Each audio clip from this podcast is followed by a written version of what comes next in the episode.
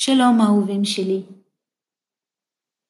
בפרק השני של הנסיכה בפמות, שמענו כי את הפמות קנה לבסוף נסיך, בנו של מלך רם מעלה. הוא נשא אותו לארמונו והציב אותו כלאחר כבוד בחדר האוכל המלכותי. שם היו המשרתים מניחים לו את ארוחת הערב בכל פעם שהיה יוצא להשתתף במסיבות. ערב אחד, כשחזר, לא מצא שום דבר, והוא כעס על כך. זיזולה אכלה את כל האוכל, אולם הוא לא ידע זאת, עד אשר הסתתר ערב אחד מתחת לשולחן, וכך גילה ותפס אותה. היא סיפרה לו את סיפורה, והנסיך, שהתאהב בה מיד, החליט לשאתה לאישה, והחזיר אותה לפמות. עכשיו נשמע את המשך הסיפור.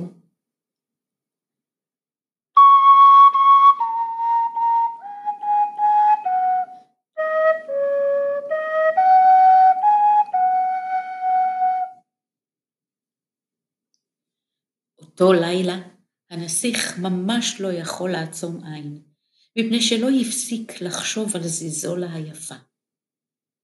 בבוקר ציווה להביא את הפמות לחדרו, וטען שהפמות כה נאה עד שהוא רוצה שיהיה קרוב אליו בלילה.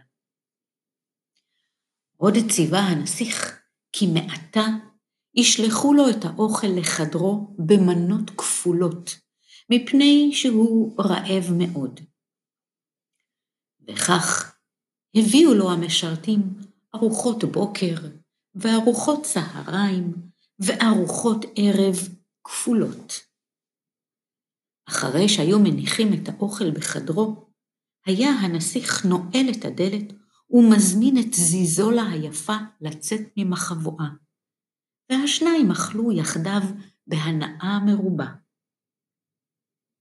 המלכה, שעכשיו הייתה צריכה לאכול את ארוחותיה לבד בחדר האוכל המלכותי, החלה נאנחת. אוי, מה יש לבני נגדי שהוא הפסיק לאכול עמי? טהתה. האם עשיתי לו דבר מה רע? שוב ושוב היה הנסיך מרגיעה באומרו שהוא צריך זמן לעצמו. עד שיום אחד הודיע הנסיך לאמו המלכה, אני עומד להתחתן. ומי, המלכ... ומי הכלה? שאלה המלכה ששמחה על החדשות הטובות. השיב הנסיך, אני עומד להתחתן עם פמות הכסף. אלוהים שבשמיים, בני איבד את צלילות דעתו, חשבה המלכה.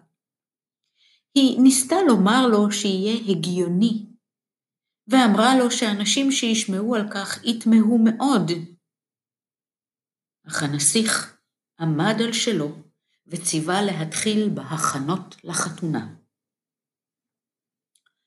ביום שנקבע עמד טור גדול של מרכבות מפוארות לפני הארמון.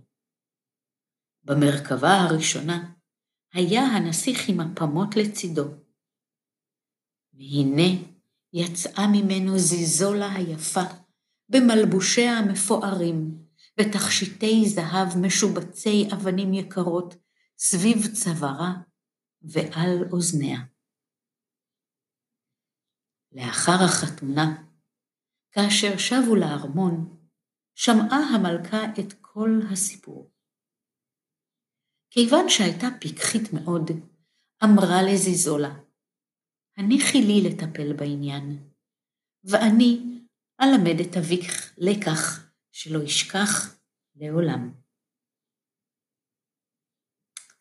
ומה היה בהמשך הסיפור ובסופו נשמע בפרק הבא.